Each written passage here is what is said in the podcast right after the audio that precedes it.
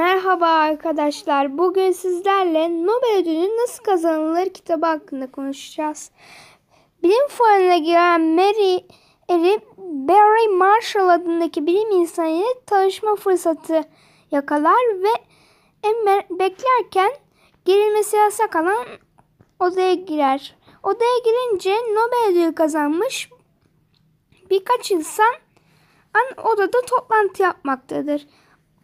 O gelince onlar zamanla gidip pozisyonlarını dönerler ve Barry Marshall ile baş başa kalırlar. Ve Mary Nobel ödülü kazanmayı çok istemektedir.